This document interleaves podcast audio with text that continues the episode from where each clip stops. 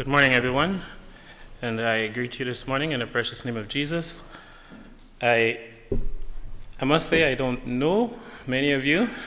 And so, I, as I share the message, um, I, I pray that it's for all of us and for the person speaking up here as well. But as I think about what to share this morning, I just had to think of the thought of us examining our own selves, examining our own lives, looking within my heart, you looking within your heart. How it's so easy to compare ourselves among ourselves.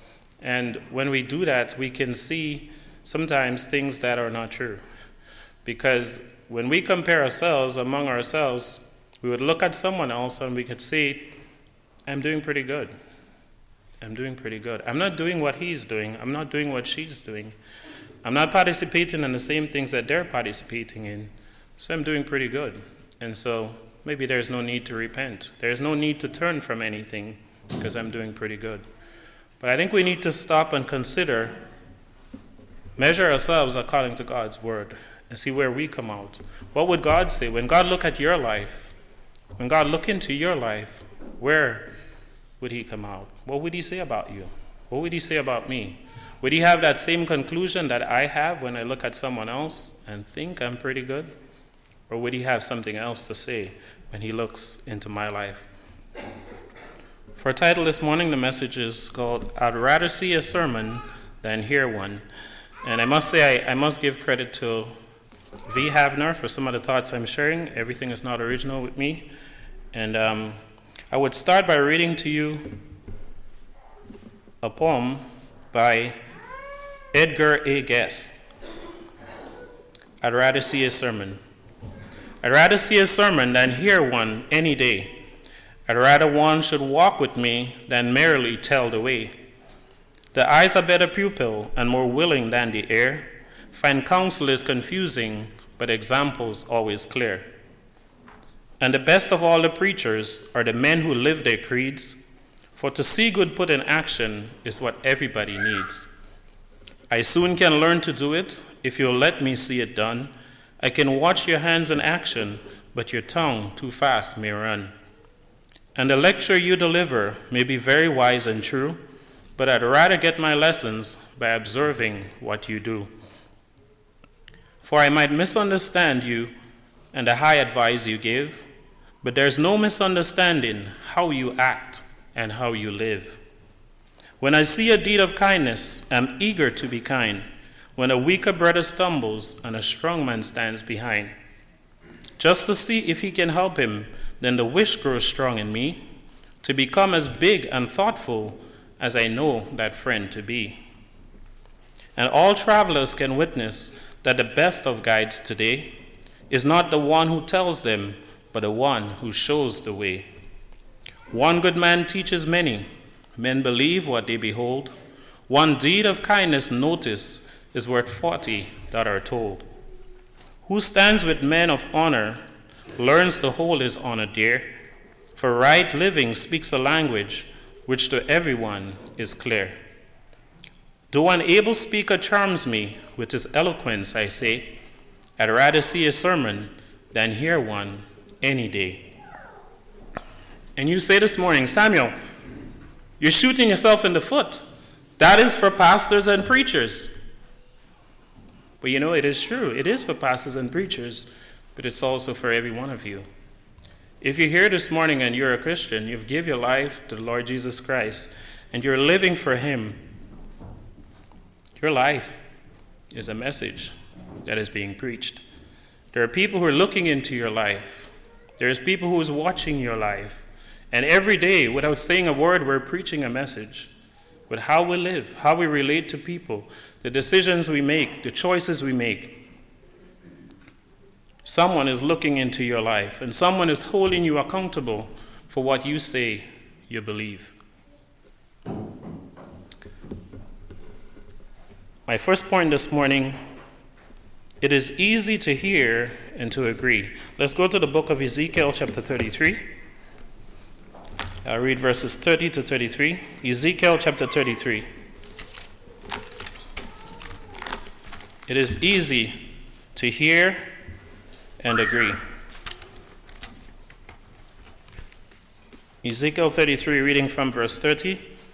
Says, Also, thou son of man, the children of thy people still are talking against thee by the walls and in the doors of the houses, and speak one to another, every one to his brother, saying, Come, I pray you, and hear what is the word that cometh forth from the Lord.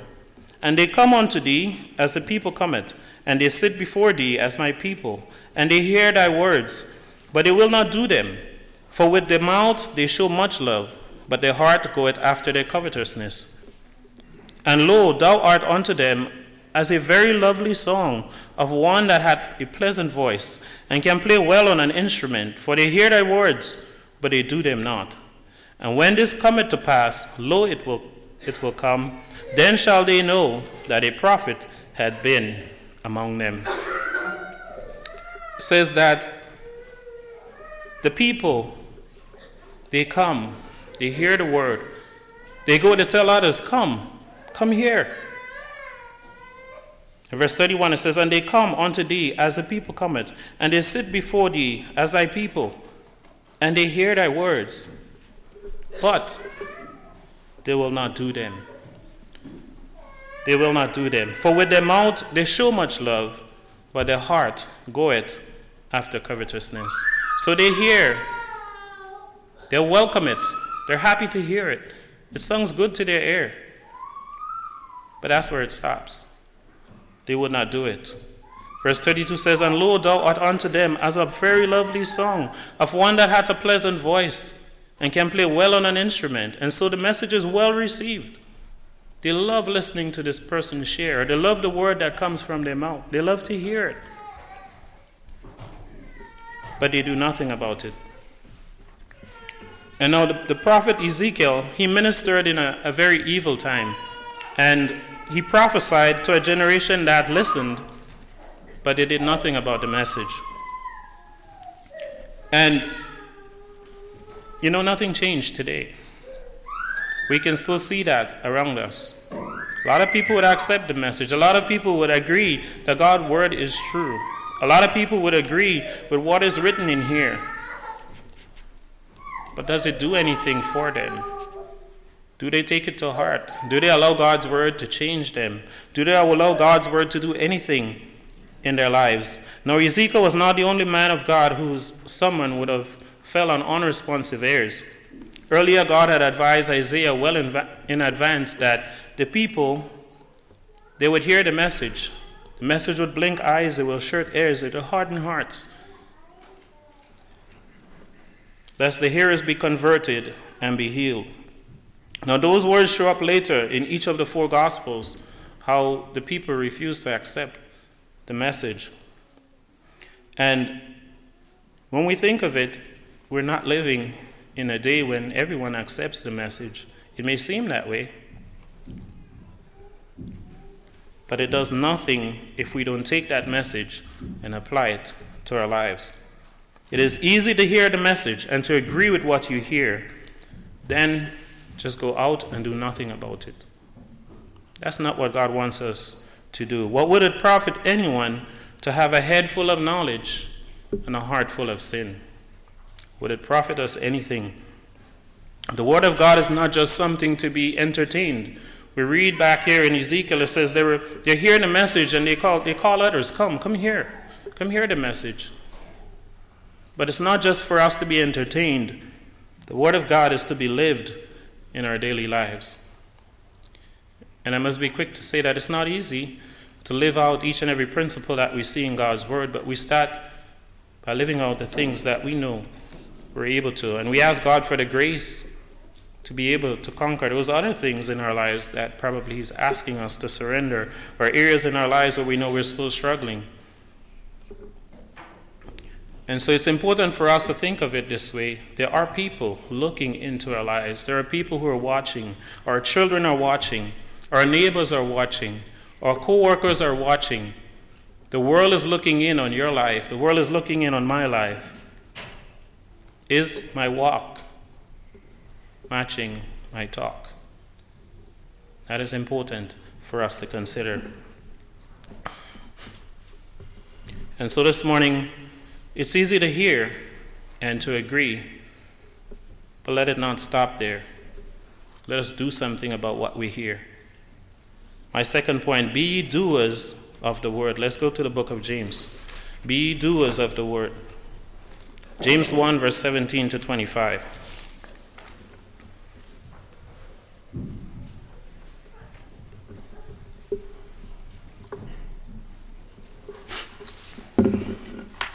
In James 1, verse 17, it says, Every good gift and every perfect gift is from above, and cometh down from the Father of lights, with, who, with whom is no variableness, neither shadow of turning.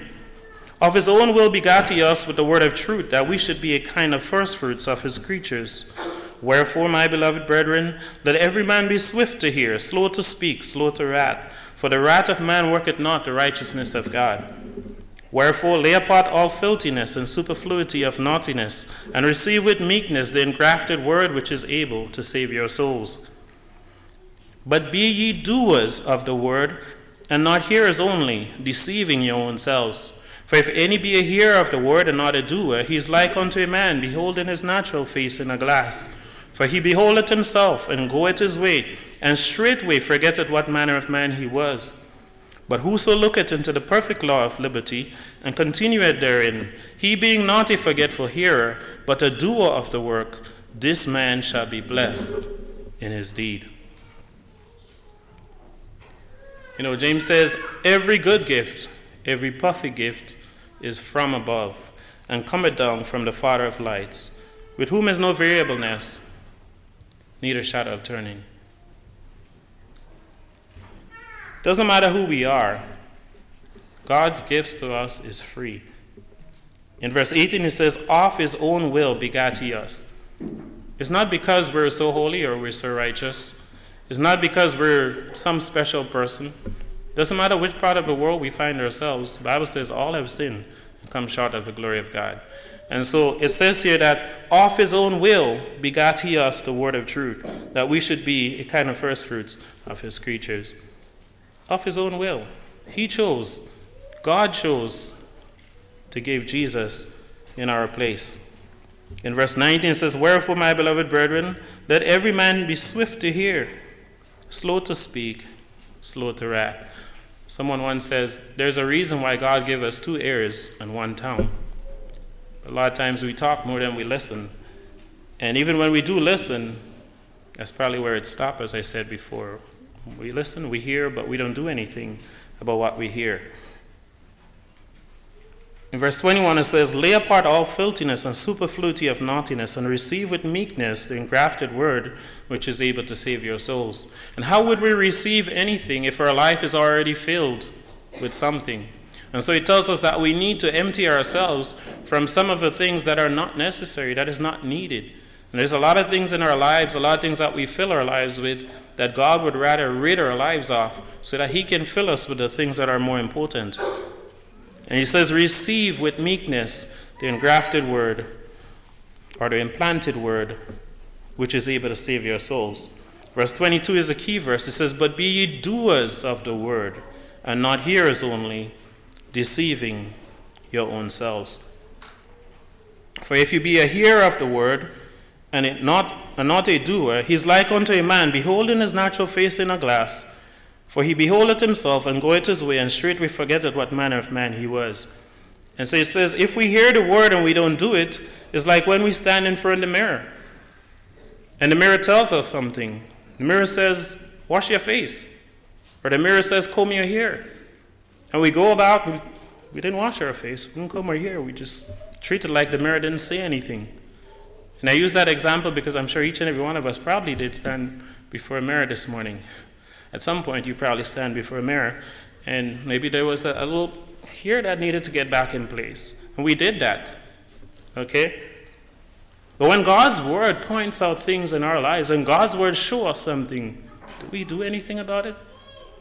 We look into His word because we have to spend time in His Word, and we go in His Word, and we read and we see things, and it, it speaks to us. It's like, yes, that really spoke to me this morning. But do we do something about it? And so here we see James warning about that same evil. We love to claim the promises that are in God's Word, we love to be called the children of God, sons and daughters. But how can we be if we're not allowing God to use us? We're not allowing God to change and transform us. We still want to hold on to our lives, hold on to the things that doesn't matter, and yet we want to be sons and daughters. James in James 1:22 says, "Be doers of the word and not hearers only." And we can read that part and we can stop there. But the latter part of the verse says, deceiving your own selves. So if we are hearing, we love to hear, we're not doing. If we don't do, we're literally deceiving ourselves. Because the more we hear and we don't do, the more we're putting ourselves in a place where Satan is going to very much want to rush in and devour us. Because Satan doesn't want us to do. Satan wants, Satan wants to destroy us. He wants to take us back. Each and every one of us had given our lives to Christ. He'd find ways to destroy us. And so, if we're living a life that is hypocritical, he would try to deceive us. And he's going to bring us back to where we don't want to go. Now, Jesus constantly warned about everyone who would hear his word and not do nothing. In Matthew chapter 7 and verse 26, it says, Jesus says, Everyone who heareth these sayings of mine and doeth them not shall be likened unto a foolish man which built his house upon the sand. Jesus says, If you hear my saying and you don't do anything about it, you're likened unto a foolish man. And so to hear God's word and to do nothing about it is to be foolish. We make excuses, we blame others, we measure ourselves among ourselves rather than measuring ourselves by the word of God, as I said in the beginning. And when we measure ourselves among ourselves, we can appear to be very good. And so there's no need to repent. There's nothing to take care of. I'm pretty good. Doing pretty good as compared to this person sitting next to me. But are we truly obeying what God's word says?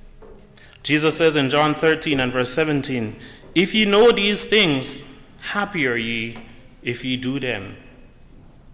Are you a happy Christian? Am I a happy Christian?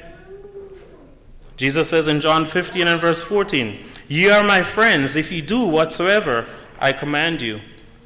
Jesus calls us friends if we would do what he commands us to do. Jesus says in Luke 6 and verse 46, Why call ye me Lord, Lord, and do not the things which I say? If we're not obedient, how could we say that Jesus is Lord? And it's sad to say for a lot of people, Jesus is just Savior, but He's not Lord. And that is sad. Because for many of us, yes, he came, to, he came to save us, and we would accept that fact that Jesus came to save. He gave his life to save each and every one of us.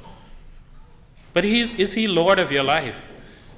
Is he leading in your life? Is he in control of your life? Is he in, in control of the decisions that you make, the choices you make? Do we go to him when we need to make a decision? Do we ask him to guide and to direct us in making the right decision?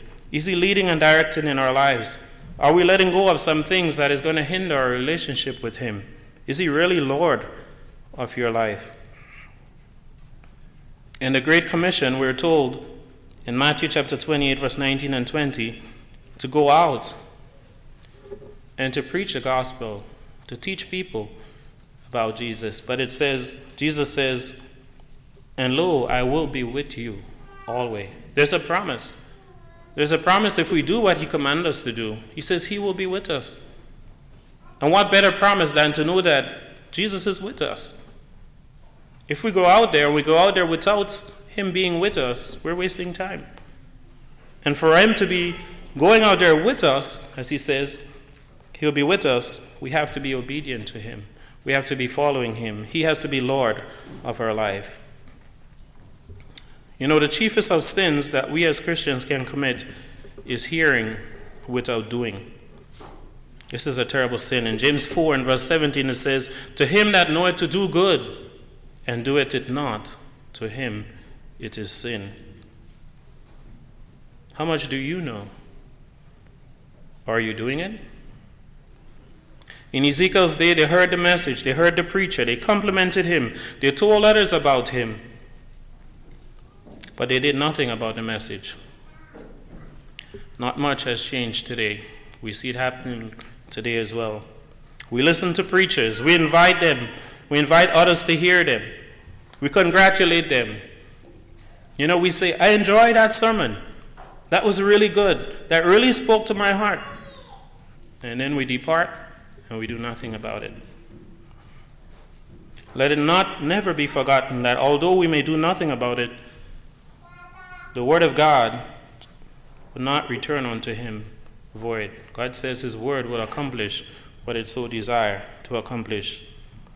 You know, the same sun that melts ice hardens clay, and the word of God humbles or hardens the human heart.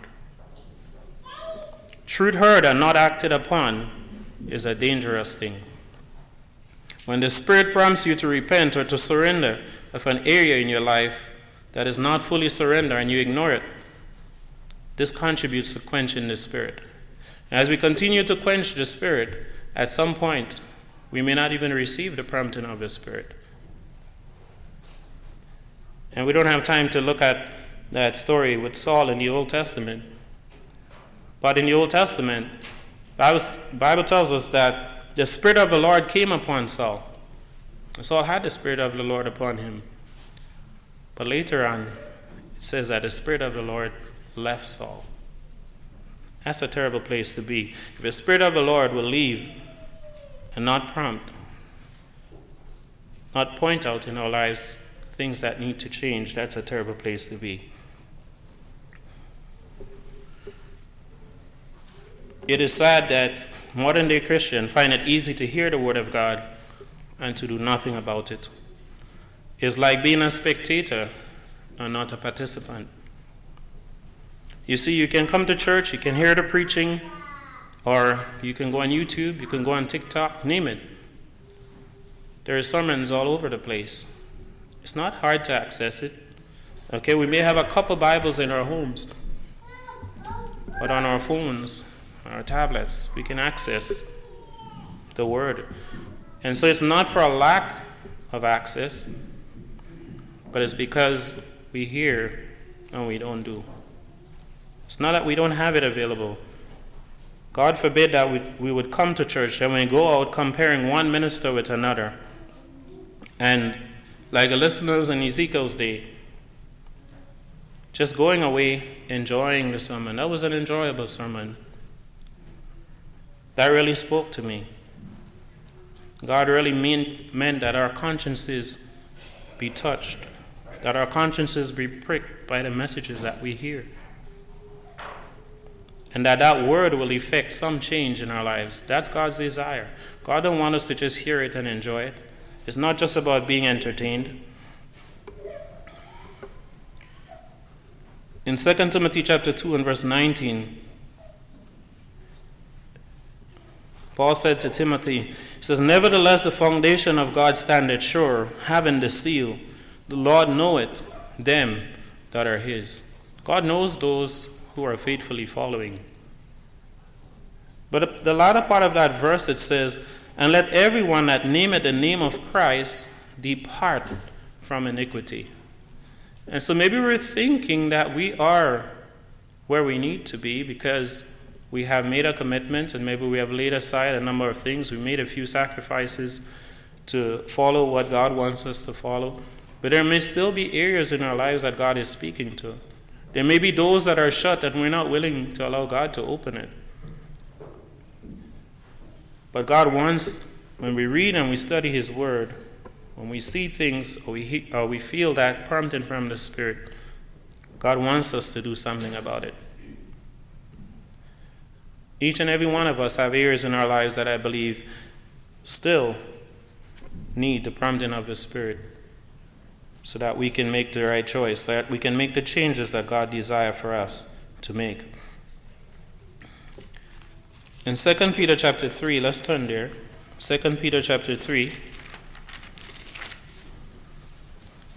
Reading verse 10 to 14. 2 Peter chapter 3 verse 10.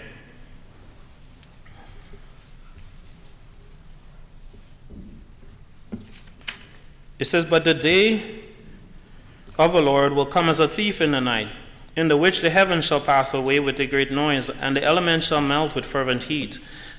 The earth also, and the works that are therein, shall be burnt up. Seeing then that all these things shall be dissolved, what manner of persons ought ye to be in all holy conversation and godliness? Looking for and hastening unto the coming of the day of God, wherein the heavens, being on fire, shall be dissolved, and the elements shall melt with fervent heat.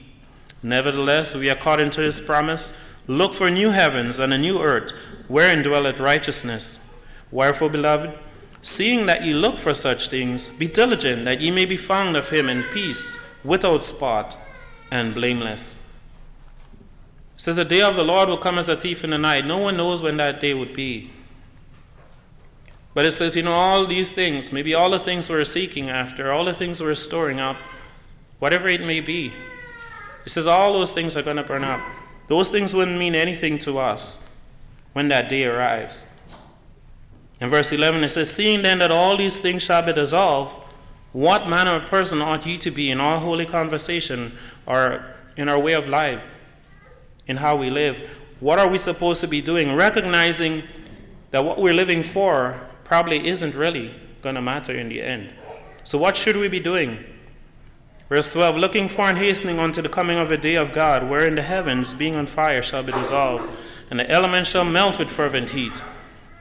Verse 13, nevertheless, we, according to his promise, look for a new heavens and new earth, wherein dwelleth righteousness. Are we looking forward to a new heaven and a new earth? Are we looking forward to a new body? A body that is not subject to pain and suffering and all that limit us in this life. Are we looking forward to that? Verse 14 says, Wherefore, beloved, seeing that ye look for such things, be diligent, that ye may be found of him in peace, without spot and blameless. And if we're looking forward to that, we should be desiring that God would change and transform us, that we'll be found spotless, that we'll be found blameless. That only could be done through Jesus. There's no way we could have we could even enter the presence of God without Jesus Christ being our mediator. And so, uh, what are we doing about it? Is, is there anything in our lives that needs the attention and we're not doing it. We're not giving it that attention. God's word shows us there's things in our lives that needs attention, and we're not taking the steps to correct it. 1 John 3, verse 1 to 3. Just a couple pages after. 1 John 3, verse 1 to 3. It says, Behold, what manner of love the Father hath bestowed upon us, that we should be called the sons of God. Therefore the world knoweth us not, because it knew him not. Beloved, now are we the sons of God, and it doth not yet appear what we should be. But we know, but we, but we know that when we shall appear, we shall be like him, for we shall see him as he is. Verse 3 And every man that had this hope in him purified himself, even as he is pure. Yes, we're sons of God, daughters of God. We're looking forward to his return. But what does it say in verse 3? Every man that had this hope does what? Purifieth himself, even as he is pure. Are we allowing God's word to purify us, to change us, to transform us into the people that God wants us to be? Are we living a pure life?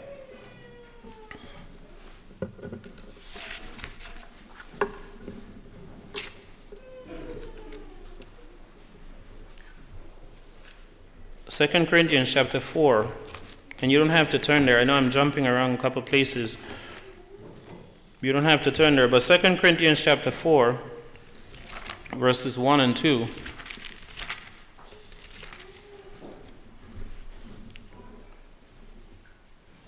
Says, Therefore, seeing we have this ministry, as we have received mercy, we faint not.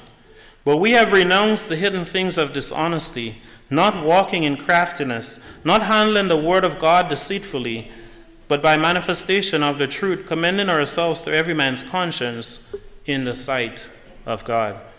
Paul says, Seeing we have this ministry and have received mercy, says, We faint not. But he says, But have renounced the hidden things of dishonesty, not walking in craftiness. There are things that God is calling us to lay aside and to put aside. If we're going to be following Him faithfully, we must put those things aside. We must lay those things aside.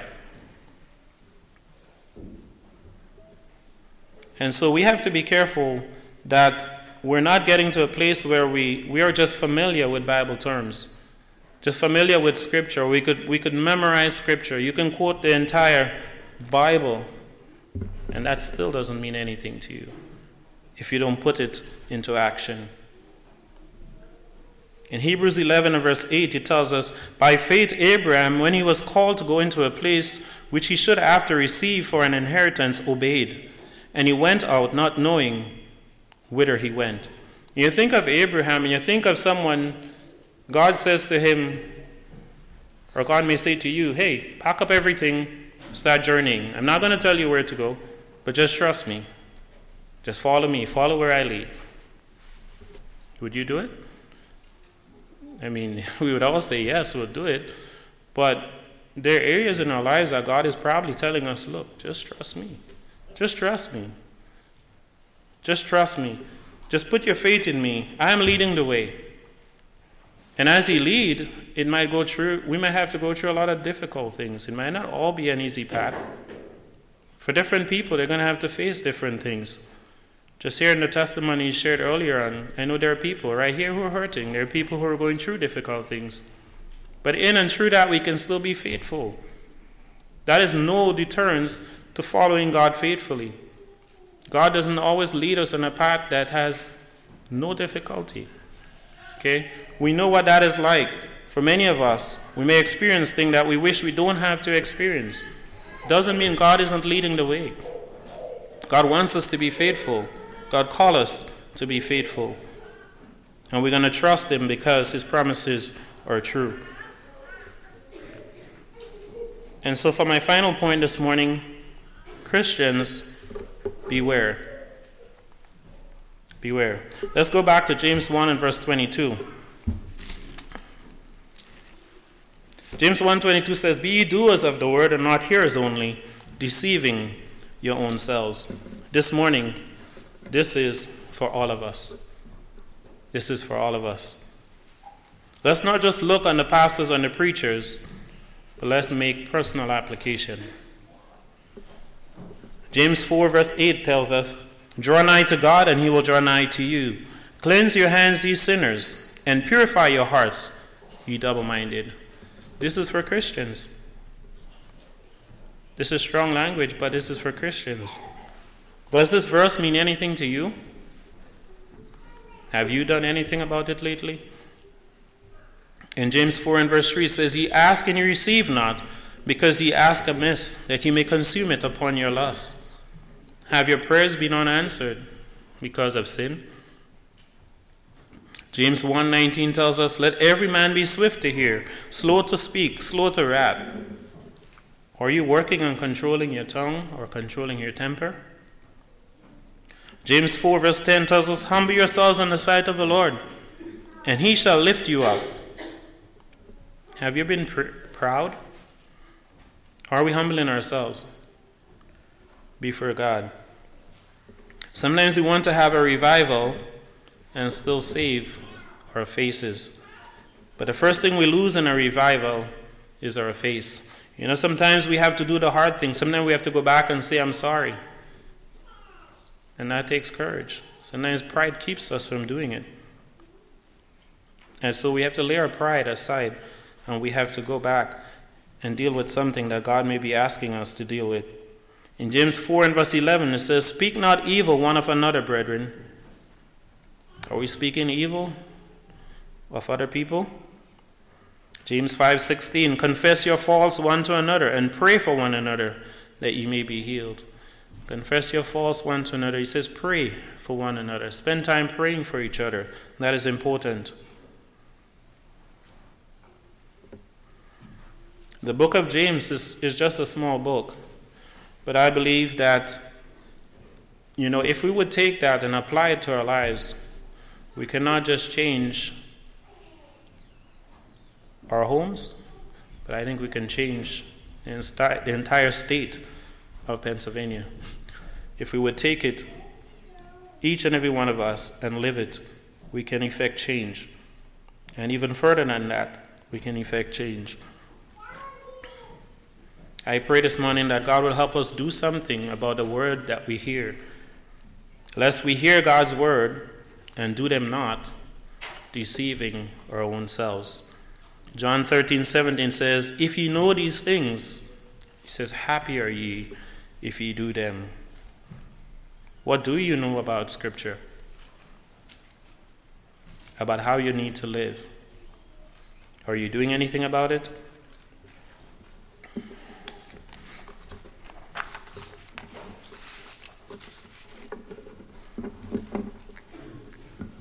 I'd rather see a sermon than hear one any day. I'd rather one should walk with me than merely tell the way. The eye's a better pupil and more willing than the ear. Find counsel is confusing, but examples always clear. And the best of all the preachers are the men who live their creeds. For to see good put in action is what everybody needs. I soon can learn if to, I soon can learn to do it if you'll let me see it done. I can watch your hands in action, but your tongue too fast may run. And the lecture you deliver may be very wise and true, but I'd rather get my lessons by observing what you do. For I might misunderstand you and the high advice you give, but there's no misunderstanding how you act and how you live. When I see a deed of kindness, I'm eager to be kind. When a weaker brother stumbles and a strong man stays behind, just to see if he can help him. Then the wish grows strong in me to become as big and thoughtful as I know that friend to be.